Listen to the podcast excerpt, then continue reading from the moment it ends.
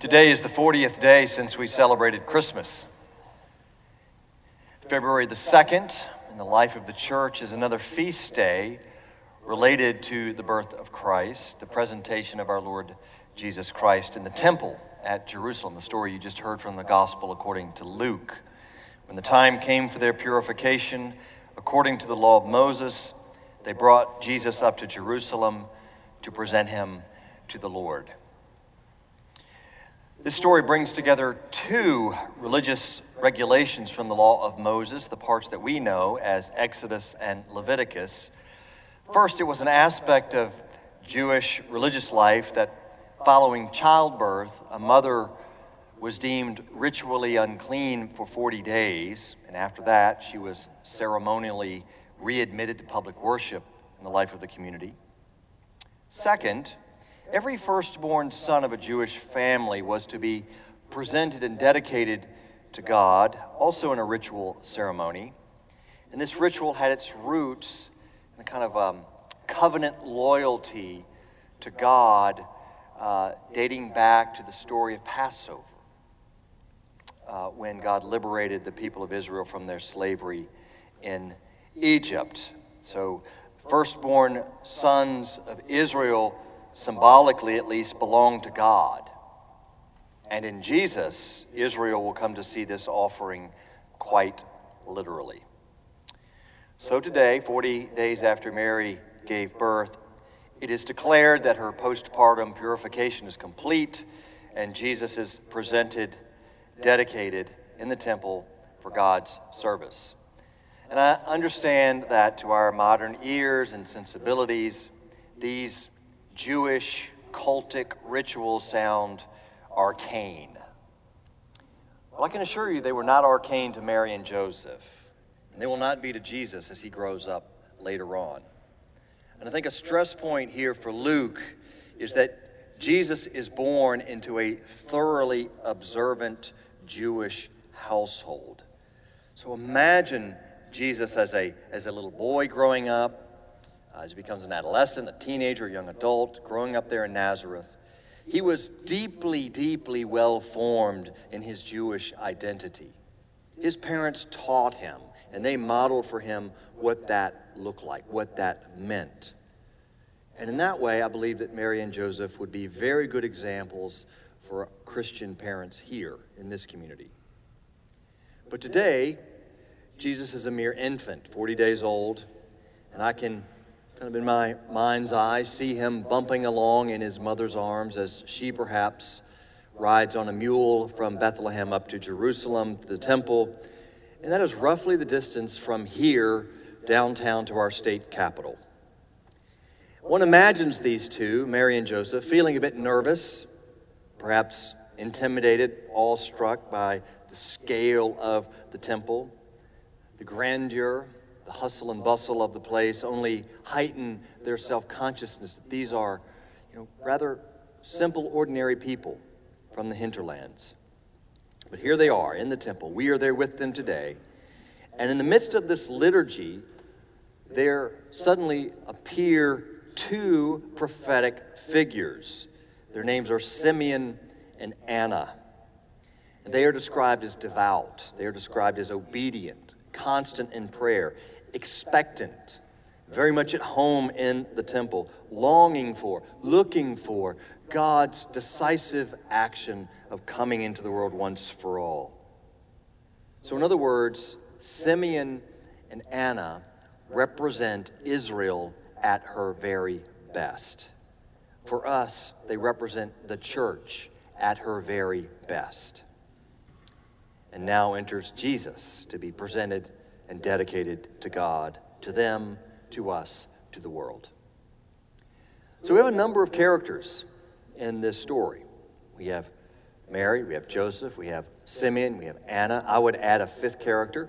The temple itself uh, functions in that way as the setting, as the backdrop to everything that's happening here. And of course, we have the last question what do those characters have to do with the main character who doesn't have any lines with Jesus? I want to fight the temptation to try to over explain things. uh, and just simply focus our gaze on Jesus in the story by having us ponder the view from the perspective of Mary, his mother. What might she have seen happening that would help us in this story to gain a better sight ourselves of who Jesus is? In other words, as with his birth, Jesus comes to us through Mary, I want to suggest. And I have to imagine, too, that this is a very unnerving experience for Mary.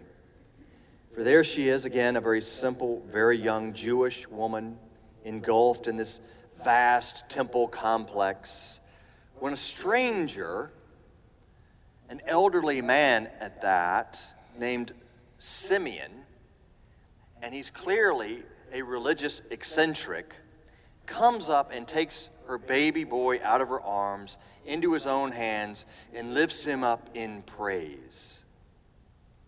Years ago, we're told the Holy Spirit had communicated to Simeon that he, wouldn't, he wasn't going to die before he saw the coming Messiah. And now here he is. The Song of Simeon, with which we are so familiar in our beloved Book of Common Prayer. Lord, you now have set your servant free to go in peace, as you have promised. For these eyes of mine have seen the Savior, whom you have prepared for all the world to see.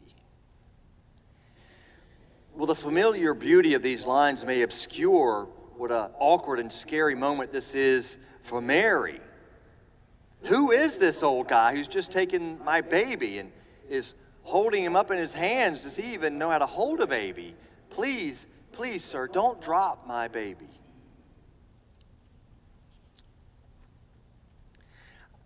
I wonder if he sensed her anxiety, but continued on anyway. Because in that moment, the Holy Spirit mysteriously communicates something else to him that this child that he's holding in his hands will accomplish his saving work through suffering and grief, through death. And Simeon turns to Mary and shares this devastating prophecy. This child is destined for a life that will be opposed by many and will lead to suffering and grief, and suffering and grief for him and also for you, his mother. It will be as if a sword has pierced your heart, your soul.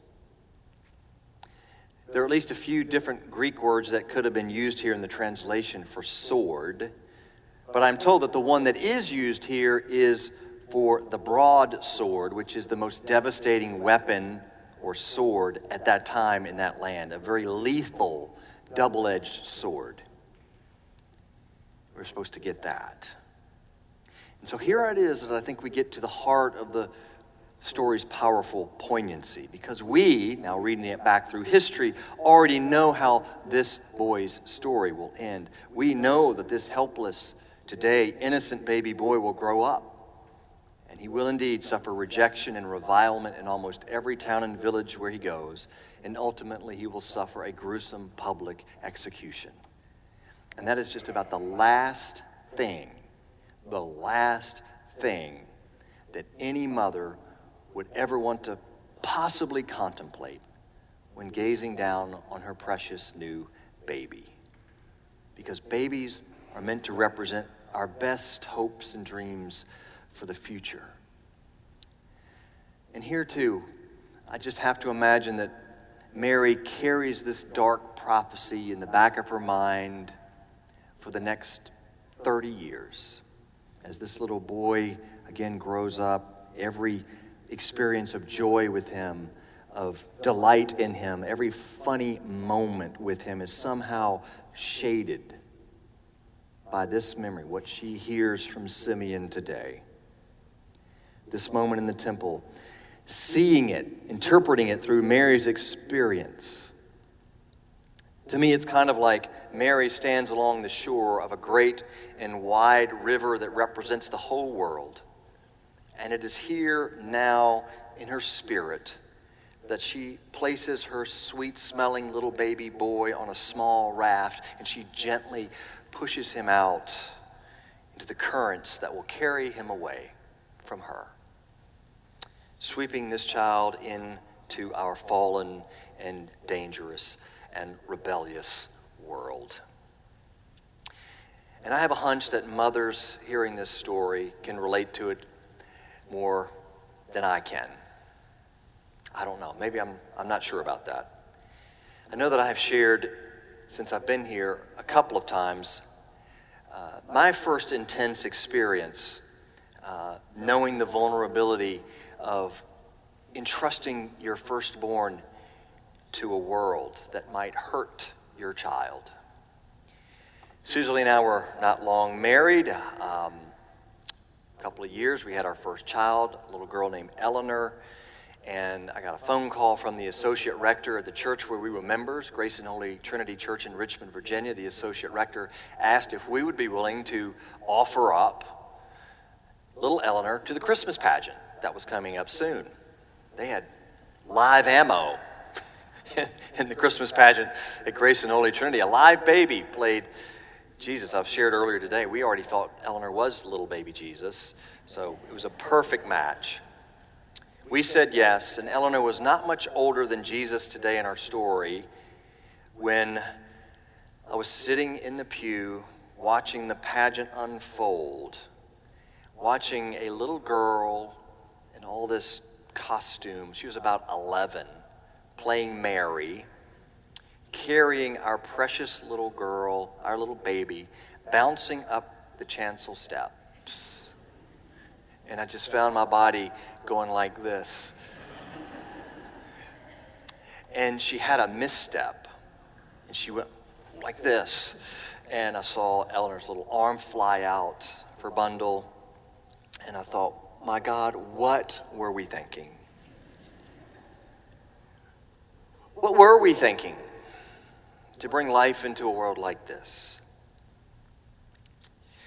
Again, that was my first palpable experience of realizing how it feels to entrust one's own to a world that has its own bent, a world where I don't have control over it and what it will do. I know this too. There is a worldwide cult of mothers who pray and weep for their lost sons and daughters, those who, in the words of singer Jason Isbell, left home to try out all the sins. And Mary is their patron saint. For she will pray and she will weep for her lost son who left home to forgive all the sins. And it will cost him everything, absolutely everything, for him to do that. So, in this way, in this important way, Mary, Mother of Jesus, is an icon for God the Father of Jesus. Do we see this? For along with Mary, God delivers this baby boy into a world that will do everything it can to send him right on back out of the world, precisely as he saves the world.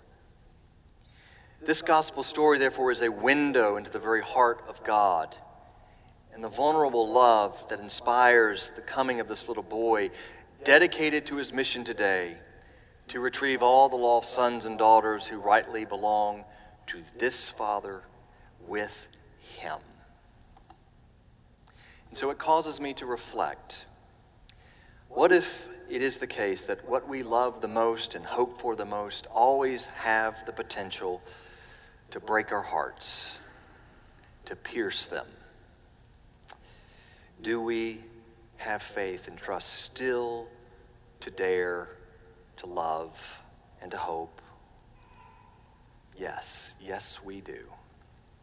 For there is a light, there is a promise at the center of reality who is Jesus the Christ, dedicated and lifted high to God in his dedication to coming low to us, where our hearts, with Mary's, with God's and with His are pierced precisely as our lives are saved and our futures secured.